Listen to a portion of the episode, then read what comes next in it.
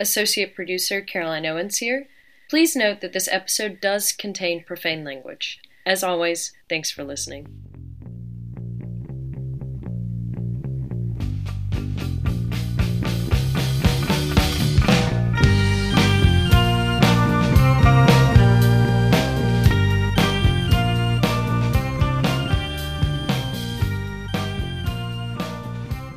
Hey, Chris. Hey, Kara, how are you? I'm doing all right. Doing all right. Kicking through uh, a mountain of work as usual. A mountain of work. Mountain of work. Look at the whiteboard to-do list back there. I know. I'm just looking about my literal mountain of work on my table. This true is behind you, Uh huh. threatening Well- to topple over. Well, what are we doing today? We're doing a sausage of science Academics. podcast interview, are we not? We are. We're going to have Dr. Kate Clancy on the show today. Where's she from? She is from the University of Illinois, uh, Urbana-Champaign. She does amazing reproductive health work, but she's also the first author on the Safe 13 study that came out in PLOS One in 2013. And one of the co authors with the American Anthropologist piece that Robin Nelson, one of our previous guests, was first author on a few years later uh, regarding sexual harassment in the sciences. Yeah, it's another one of those topics that it is gaining a lot of steam as a topic of conversation, but nowhere near enough, I think, in how seriously we need to take it and how serious the level of change needs to be to actually see improvement in, in environments, workplace environments. you know, I'm I'm really heartened because I think that her efforts and their their efforts, also Katie Hinde, who's been on the podcast, and Julienne Rutherford, who's another co-author in the paper, who we should get on the podcast. We've mentioned this before, but I think you know their efforts are directly responsible not just for the cultural zeitgeist around sexual harassment in the sciences policy proposal in the U.S. Uh, House of Congress that was proposed by Eddie Bernice. It's amazing stuff. Yeah, no, it's wonderful. I'm super excited to have her on. So let's bring in Dr. Kate Clancy. Awesome. So, Kate, welcome on the show, and thank you so much for taking time out of your schedule to join us today. No problem. Thanks for having me. And so, one of the things that I think a lot of people know you for is the SAFE 13 study. And as we had talked about, a lot of our listeners are perhaps newer in the field and they actually might not be familiar with SAFE 13 at this point. And mm-hmm. so, I thought, as just a bit of a segue to get into this topic, if you could tell us what that study was and then also what became like that final impetus to push you and your co-authors to like do the research and publish the work Sure. So, um, so the SAFE collaboration is uh, me along with Robin Nelson, who's at Santa Clara University, Katie Hinde at ASU, and Julienne Rutherford, who's at University of Illinois Chicago. And uh, the four of us had known each other for a long time before doing this work, and we're you know sort of part of a support network in a lot of ways. Like as all junior female academics, we did a lot of chatting from time to time about our lived experiences in the field and elsewhere. And so that's sort of how we got connected. The way that the project started was that I had an interaction with a dear friend and colleague who was a few years junior than me, or is still a few years junior to me. And she wasn't done with her dissertation. And it's, you know, it was about time for it to be done, in my opinion, at least. And so I was teasing her about it a little bit. And I was like, hey, you know, what's going to get you done? Because I really want you to get on the job market and get a job. And I want us to be on this tenure track together. And she said, you know, Kate, I'd love to, but I, I was sexually assaulted in the field, and every time I look at my data, that's all that I can think about. And I and she walked me through in this very generous and patient and loving way the experience that she had in the field, but not only the experience she had, but the re-traumatization she experienced when she actually tried to do something about it. She tried reporting at her field site, nothing came of that. She tried reporting to her advisor. And um, I think per- perhaps one of the most hurtful things that happened was when her advisor was like, "I'm so sorry this happened to you, but you know if you take this any further, we're probably going to lose access to that field site and all that data." So it was this real moment of um, placing data over a human being, and that experience, and another colleague who also disclosed to me her harassment experiences in the field were such that I, I reached out to both of these folks and I said, Would you be willing to share pseudonymous accounts of what happened to you? At the time, I was writing for Scientific American.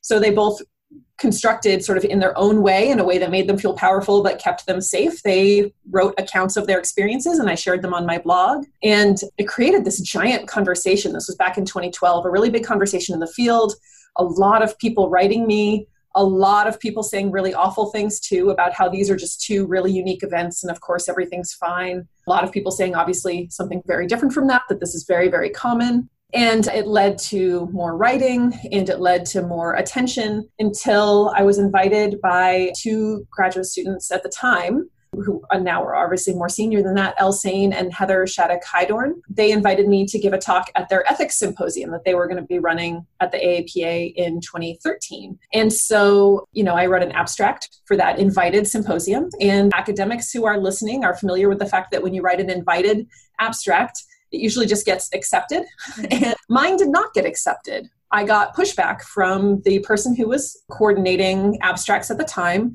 because I didn't have anything empirical in my, you know, in my abstract. And basically, that back and forth made me really mad. And so I was just like, well, if you'll, ex- are we allowed to swear in this podcast? Oh, yeah. Oh, yeah. Okay. So I was just like, well, fuck you. Then I guess I need to go do a survey. And so I spent a really long time getting as immersed in the organizational psych literature as possible because that's a, that's where most of this research is. I consulted with a number of survey methods experts at my institution and qualitative experts at my institution and knowing that there's no way I could do this alone, I reached out to other amazing scholars in the field and said, Will you do this with me? And, and that's sort of how SAFE was born, is that I knew that Robin, Katie, and Julienne would be really great folks to work with on this because we all have a vested interest in the topic and different types of expertise that I think we could bring to bear on the project. And we decided to, at first, survey bioanth folks. And just to kind of wrap up the story because I'm taking so long, we first surveyed the bioanth folks, but then a journalist got wind of what we were doing. And there was so much interest once our preliminary results that were just about biological anthropology were disseminated because we got us there was a, a, brief story in science magazine about it. Then we decided to do a second wave of the survey where we opened it up to all the field sciences. So we got a, a number of additional respondents because of that. So we ended up with over 600 respondents in that survey and we and i conducted interviews of i believe 26 folks from that survey as well to add a qualitative element. And then we have two papers from it. The quantitative paper is, from, is 2014 and then the qualitative paper is 2017 and then with the 600 respondents that was for fields outside of bioanth correct? That was for everybody. Do you have an estimate of how many different fields were included in that 600 it's in the paper so i don't remember offhand but we do we do say i mean it's it's it's a long tail. The majority of, of the folks in the survey are definitely anthropologists mm-hmm. probably primarily biological anthropologists but we have a pretty hefty minority of archaeologists and then the rest of that long tail that long distribution is sort of everybody else we had some zoology geology geography entomology ecology and evolution you know like a bunch of those types that were represented.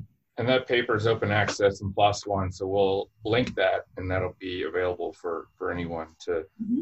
check yeah. into that. All of my publications so far in this area are open access intentionally. So you've been working in policy lately, and I know we had some back and forth about what we do at our professional society level and how effective that is. But you also are co-author on this National Academy of Sciences engineering and medicine report on sexual harassment of women. And it's great. I've i've seen some maybe results from this at the policy level. I don't know how how much they're connected. So i wanted to ask you about the process of putting that together who you worked with and what the impact of that has been or where it's going. Sure. So the process for that was pretty cool actually. I do think my understanding is that the SAFE survey and the attention that went towards looking at sexual harassment in the sciences was a real motivator for for deciding to even do this report in the first place, which is pretty cool to see anthropology having an impact on the wider world. What happened first is they convened a panel to first decide is this like the National Academies convened a panel of experts to say is this something worth studying to begin with so that's the, the way they do reports is sort of this two stage thing first they get a bunch of people together and they say, is this an important topic? Is this something we should devote resources to? Then they have to spend, if they decide the answer is yes, they have to spend a very long time doing two things raising money because they don't actually have the funding to do it themselves. They are funded by other places. So raising money from not just nih and nsf but a bunch of other private foundations. And then obviously figuring out how to reach out to and create a committee that is going to co-author that report. And then that process is two years long of meeting several times a year in person with both a public and a private component to each of the meetings. So the, the public components are usually these panels of experts talking about different elements of things that we suspect we're going to want to include in the report. And then the private is usually us debriefing and talking about some of that stuff. And towards the end of that two year period, obviously we start working with, we work with a writer, with somebody, uh, with a writer that NAS, that the National Academies brings in and we actually record all of our conversations and we use all of those conversations all of our notes all of the papers that we bring to bear on this to start to construct an, a basic outline and some of the basic writing. Um, I know that for our report, there's some variation in how much um, the committee actually plays a hand in really doing all of the writing for our committee, especially those of us with expertise in the area who not just were interested parties, but people who were who have published in this area. We took a special interest in actually doing the writing of the report and so, you know, that document really does reflect the, the actual writing of the experts of the committee. And so by June 2018 is when the report fully came out.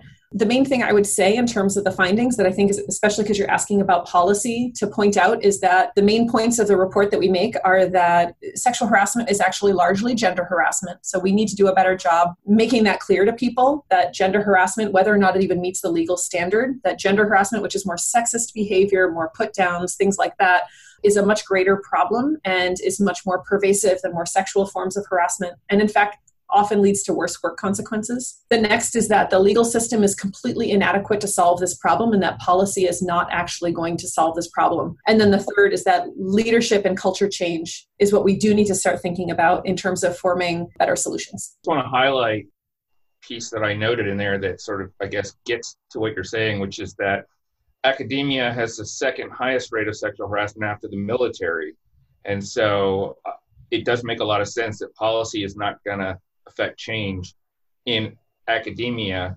So your recommendations in that report really go to the heart of some of the efforts I know you've been involved in with 21st century scientists and other things like across the board. It's not just in sexual harassment, but I really love the piece I got of sort of addressing the hierarchical power disparity between faculty and mentors and mentees, things of this nature, where power starts. So there's a lot of culture change there that will be of extraordinary benefit across the board in, in creating a more representative and diverse workplace. So part of that report is you lay out, I think it's something like 14 recommendations, some really wonderful recommendations for all sorts of manners of trying to address this issue. One I want to come back to, which is the civility, because I know you're about to run a workshop on that. But other than I, I kind of want to talk about different levels of advice uh, because we want this to be like super practical and useful for people listening to this episode. One, what advice might you have for somebody who is experiencing harassment?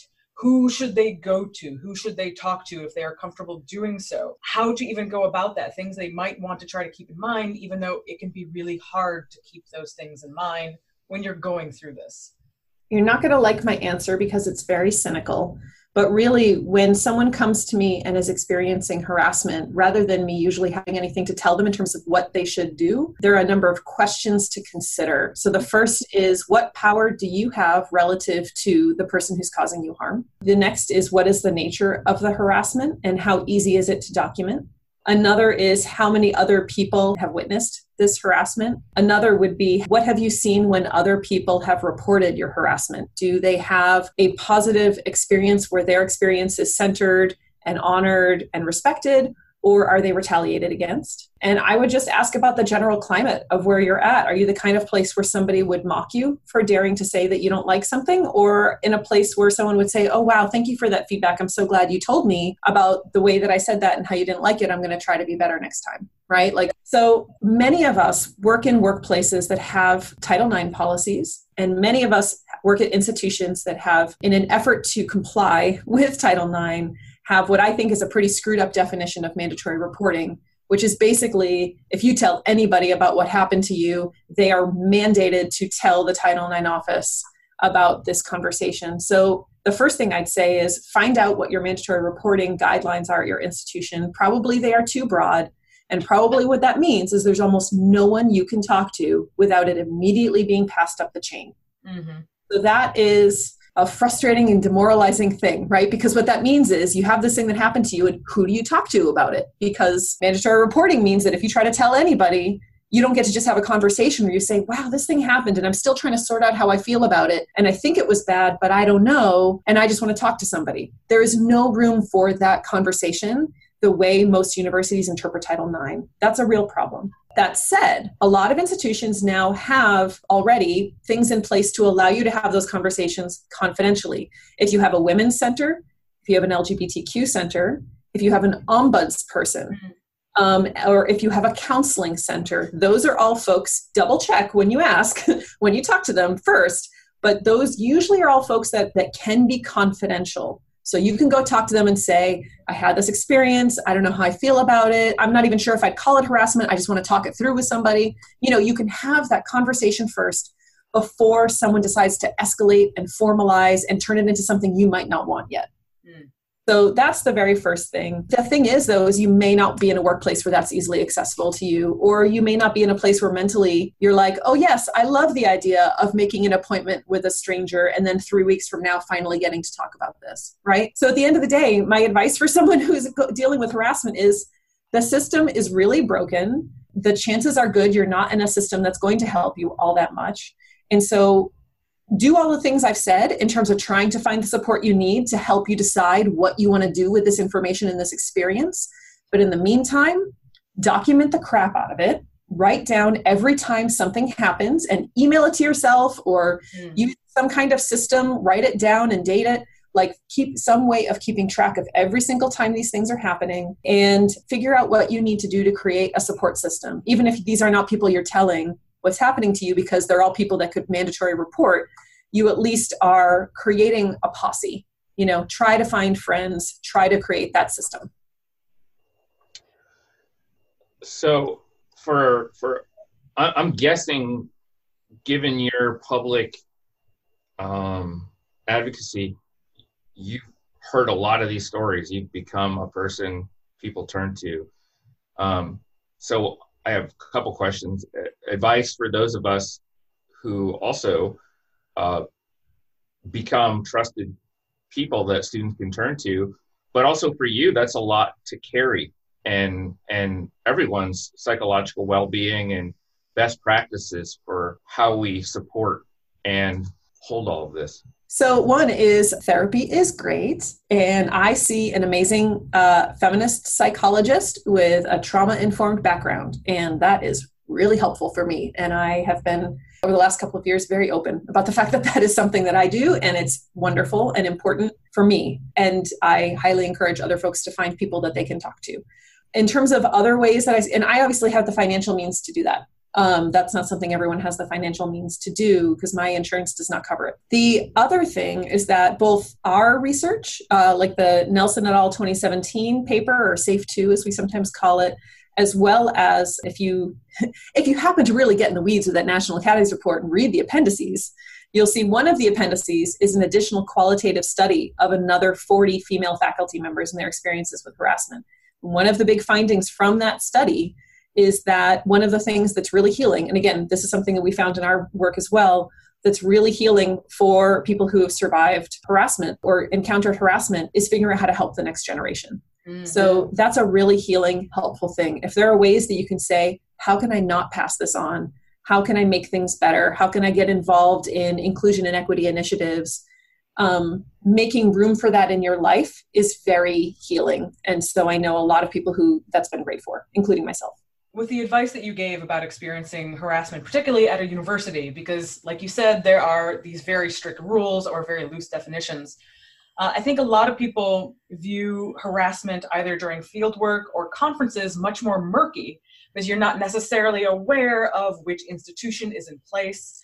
And we all saw the the debacle that happened uh, with the SAAs this past year, and we saw things play out on social media like crazy. So, two questions into this one: of one, how can things like field schools and conferences or professional associations, in this case, handle reports of, of harassment better uh, so that they can actually have a safe environment during these conferences, or at least one that promotes a safe environment and mm-hmm. one for networking and learning and all the things it's supposed to be. So, one thing I thought I remembered, and this either is an actual loophole of their code of conduct or a, a conversation that was had afterwards that is just a general loophole with codes of conduct, is you might have for online registration in advance of a conference. And I know the AAA is going to have this soon, the AAPA has this. It's usually like you have to check a box agreeing to abide by their code of ethics. And also, usually there's an additional thing saying, like, I will not, you know, I abide by the sexual harassment policy or something like that. And you can have to check that. That's this is something a lot of places are moving towards. You have to check that in order to be able to register online. What happens to as in as happened with the SAA case, someone is registering on the day of in person. Mm. They're already there. They're registering in person. Is there any box they have to check before they can hand you a check? Right? So that's an easy loophole for folks who know that they would get dinged if they tried to register online ahead of time. They can just register in person on the day of. So if you have on site registration and you haven't already thought through how to handle that loophole, that's going to be a problem. The other thing that to handle these reports and think about these kinds of problems, one of the, our main findings for the 2017 article, um, our qualitative data, is that you can have policy all you want, but if you do not have clear consequences tied to those policies, it doesn't matter. So we what we found is that of the sort of across 26 respondents, we coded 55 discrete field site experiences that people described. And what we ended up doing is sorting those 55 discrete experiences into three bins. Either rules were absent or ambiguous, or rules were present, but there were no consequences or enforcement of those rules. And then the third condition was there are rules and the rules are enforced. Now, what was interesting is that both the condition where there were no rules and the condition where there were rules but no enforcement were effectively identical in terms of how much harassment seemed to be happening, the kinds of negative experiences folks were happening. It was really only in the field sites where folks were describing places where rules not only existed but were enforced, where people could say either did, had wonderful stories to share where nothing particularly negative happened, or they were able to say, yeah, when I encountered this problem, here was the way that this was enforced, or this there were consequences for the person who was causing harm, or we had a conversation, or whatever. So it's really nice to have policy. I think that's a really great first step for anybody. But if you don't have a real conversation about and tie it to enforcement, then it doesn't really do anything. And you don't have to think of it in a punitive criminal justice system way. You can you can have an enforcement system that is restorative, right? You can have one that's about if both parties agree to have a conversation and discuss the kind of harm that was caused and discuss what the path forward would be and what how, what does really you know what does responsibility taking really look like? What do appropriate consequences look like? How do we center the victim? You, you can have you can have a process that has all of that in place. It doesn't have to be someone does something wrong you kick them out. Mm-hmm. you can have gradations but you can also create like informal opportunities for talking and making sure you center victims needs now that's great. And I think that's really helpful advice. And that was definitely one of the recommendations from NAS is, yeah, policy, but you might want to try to enforce said policy. Uh, that I want to circle on back to in those recommendations was more civility training. And I'd like you to describe what that is and then also this workshop that you've put together. And I can't quite remember when it's running, um, but that it is. It is running, and I'm turning and looking so I get the dates right. It's running October 17th and 18th. And just to plug it for a second, please visit incivility.beckman.illinois.edu if you'd be willing to put it in the show notes. I would really appreciate it um, because that's where you can find out all about it and register. And I'll, I'll talk a little bit about it as a way of talking about this question of incivility training. So, incivility is this term that's kind of that means a lot of different things to different people. Incivility in the organizational psychology world means very simply rude behaviors of ambiguous intent. So, like if I'm always stealing your mug at work to, to drink coffee, even when you say, hey, that's my mug, uh, I'd love to use it for once, can you stop using it? But I keep doing it even after you said it. Or I'm always leaving you off the email, or I'm never inviting you out for lunch, but I'm inviting the other three people in your office out for lunch. These kinds of rude behaviors that add up over time and feel kind of crappy, but aren't. I'm doing this to you because you're a woman. I'm doing this to you because you are black, right? Like there's no, you can't tell the social identity underpinning.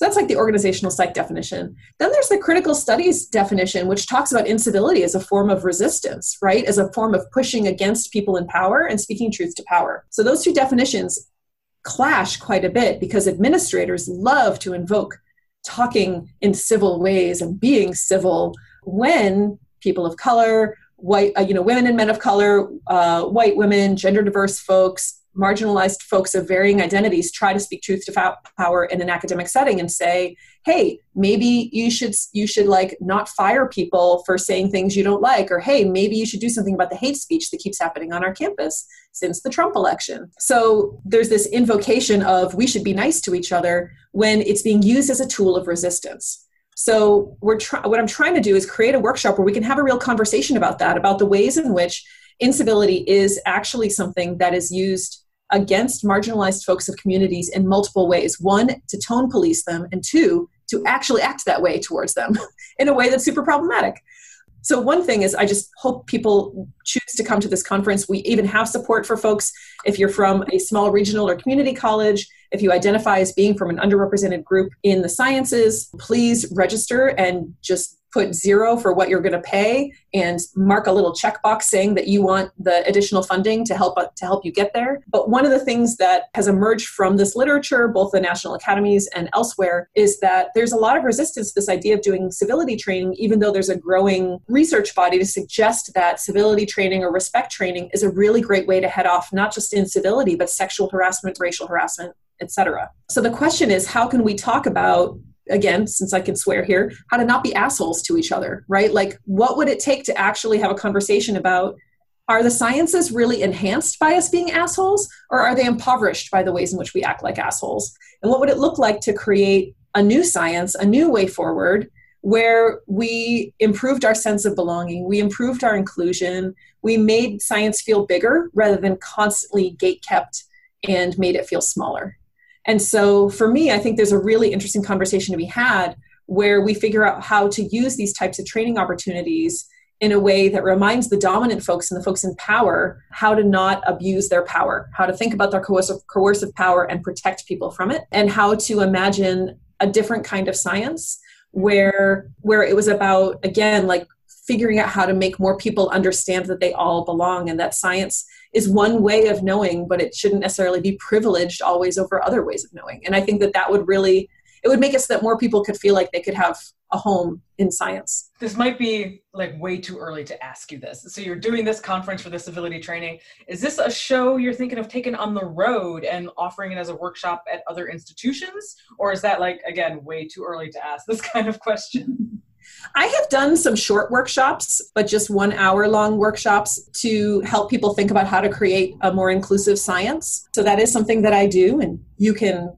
call me up and hire me to do that if anyone's listening and would like to. And so I do take the show on the road in a limited way and I would love to do it in a larger way. I have a version of we call this we call it the inclusive lab leaders and this is through 21st century scientists that Christopher mentioned before. And uh, so inclusive lab leaders we before we came up with that name we called it anti-asshole training when we were just designing it. we just did because I was just like I just want to have people stop being such assholes to each other. How do we do that? So we piloted it this spring for faculty and some staff. And then we're doing a trainee version this fall, and then in the spring again, back to doing faculty staff. So we're trying to create safer spaces that organize by rank so that you know grad students feel safe talking about their experiences faculty feel safe talking about theirs so that's why we're doing them separately the arc is first on sort of inclusion 101 how to lead or be part of a values engaged lab or research group. The second part is on navigating power. And for faculty, it's about protecting others from your coercive power. For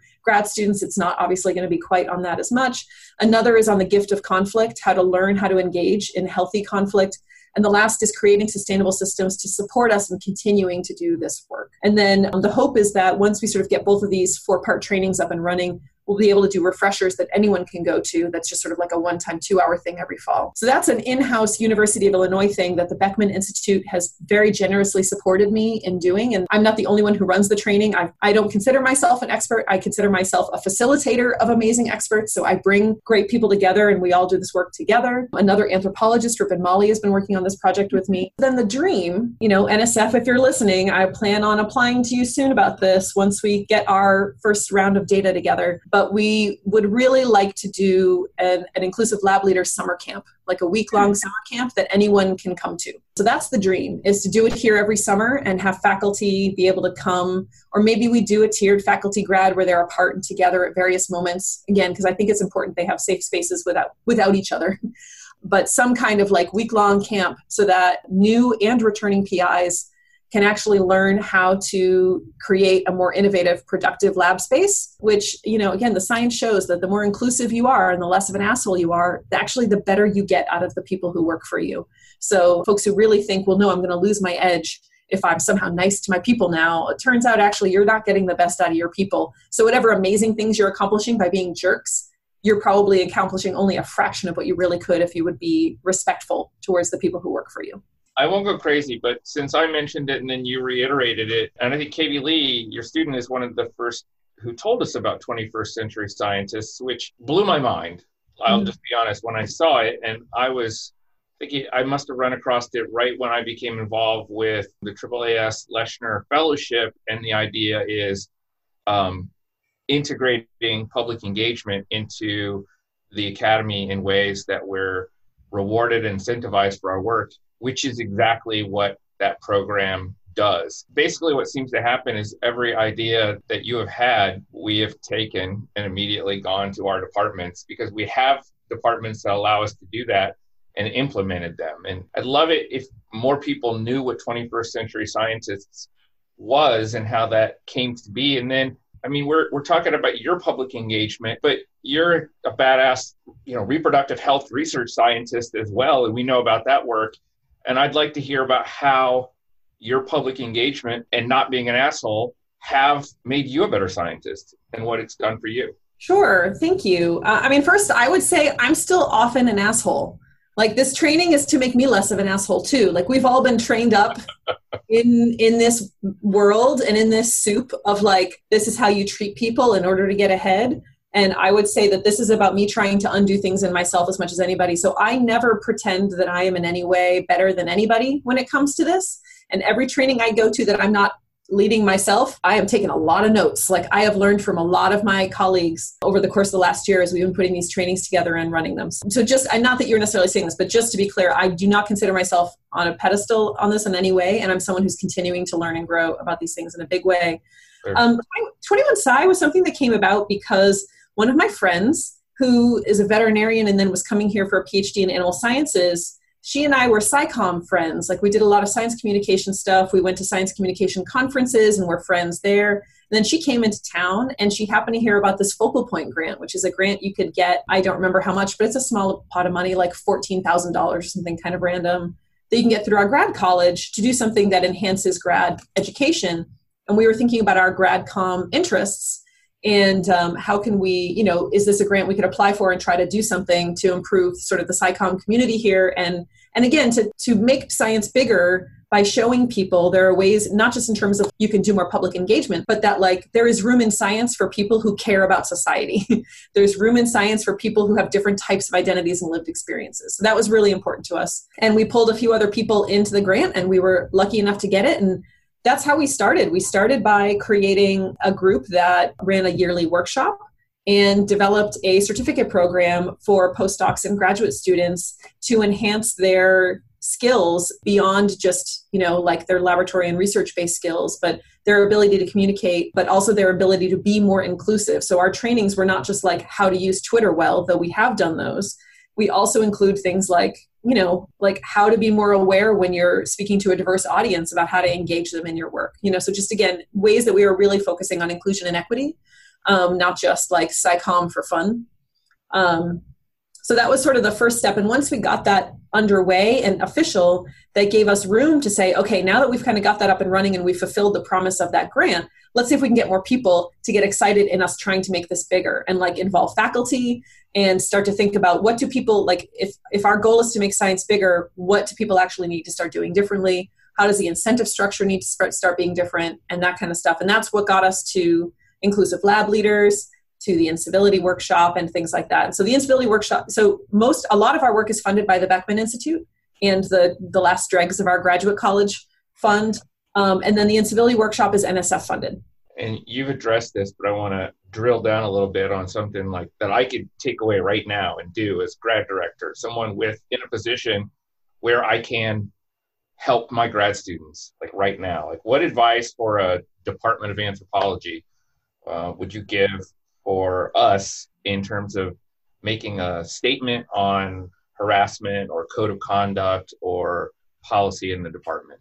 First thing is i'd start holding a lot of town hall meetings if you aren't already you know just get in front of your grad students and show them that you really want to listen a lot. And they might not trust again you might already be doing this but for folks who aren't that's the first thing is just get in front of them a lot. You want to hear what they want you to do because we're anthropologists right? What we design as solutions are locational and contextual. They're not going to be a one size fits all now from the particular issues that emerge from what your grad students want they might you know things that have emerged in our department is they wanted a survey. They and there were some other changes there's some other things that they've wanted. We now have sort of a field work locker of things that like reusable items that people can share to sort of lower the costs of the materials you need sometimes to go do field work. We also now have a food locker just to sort of address food insecurity issues these are of course in certain ways band-aids to you know to broader issues but they're a way of immediately addressing issues. You know i wouldn't necessarily say every department should now go have a field work locker and a food locker. What every department needs to do is figure out what are the locational contextual issues that their grad students are facing and how can you listen to them and hear them and implement what they're asking you to do. The other thing i'd think about is we all know who the problems are right in terms of the faculty and in terms of grad students peers right there's a much higher incidence of peer harassment than there is of vertical harassment generally speaking. And so uh, i mean that's maybe less true for field work to be honest but across most other workplace environments peer harassment is is much higher. So if we know who the problems are do we ever do anything to head them off? Like what are informal conversations that we can have with that one faculty member who always hires tons of students and then they all leave their lab? The grad director this is a job that I, I am probably going to have next. And this is probably the part that I will be the most scared of doing is having to have those conversations and say, hey, when grad admissions roll around, um, we need to talk about the fact that you don't get a new student this year because you've uh, scared away every single one you've had for the last six years. And they've all come to me and they don't think you should have any more students, right? I think the other thing is, and I can, I've shared these before and I'd be happy to share them again for your show notes or something. I do a values engaged sort of training. It's uh, another, you could, an almost a very similar version is in Brene Brown's book, Dare to Lead. You could just use hers. You don't have to use the one I do. But I really think that each organization really needs to decide what its top one or two values, not eight values. Like you, whenever you walk into a workplace and they're like, here are 22 values. What happens when you come up across an issue where those where two of those values are in opposition to each other? Mm. Right? Like, what if financial security and integrity are up against each other because you're facing a possible legal battle? And if you decide to say, let the perpetrator keep perpetrating because you know that person will sue your ass if you try to do anything about it is in opposition to your desire to be, have integrity right like that comes up all the time but if you have both those values and they are both equal in this like weird swishy definition then you're never going to make the right choice you're always going to make the fear-based choice so, what are, you know, like our lab, we've done this exercise. Our two values are justice and growth. And so we talk about them all. They come up all the time when we're making decisions because we're like, wow, this would really foster our value of growth. But that doesn't mean I think that's the two values all labs should have. You know what I mean? We've done the work of deciding as a group what that means for us. And then we've also done the work of deciding what that means in terms of values and expectations and how we're going to hold each other accountable. So those are the kinds of things, again, those aren't policy, right? Those are crowdsourced those are ways that we're engaging as a group. Those aren't me going to my students and saying i've now decided this is what our values are or this is what we're now going to do in terms of expectations. This is something that's that we've done together. I think a lot of good advice has been provided. I think a lot of sobering comments have been made about like yeah, the cynical answer of what to do is is very dependent upon the context in which you're in. But these are the things we need to talk about. And one, Chris has done it, but I also want to thank you for the extreme mental and emotional labor that goes into this work, as well as, like you just said, the empirical labor, getting the numbers out there so you don't just hear people say, oh, this is a one-off situation. Um, so thank you for leading the charge on this issue that affects every single one of us. Even if we have not been harassed, we have been affected by a hostile environment. Um, oh, sure. So Kate, thank you so much for being on. Uh, if people want to tweet at you or any form of contact, how can they do that? The easiest is through Twitter. I'm on Twitter as Kate Clancy. I also have my own podcast called Period Podcast. And so you can find that obviously wherever podcasts are uh, downloaded. Um, but you can also find me as Period Podcast 2 on Twitter and Instagram. And uh, my website's kateclancy.com. My lab website is clancylabs.com. And we are hiring right now. We would really like to have at least one new grad student coming in this next fall.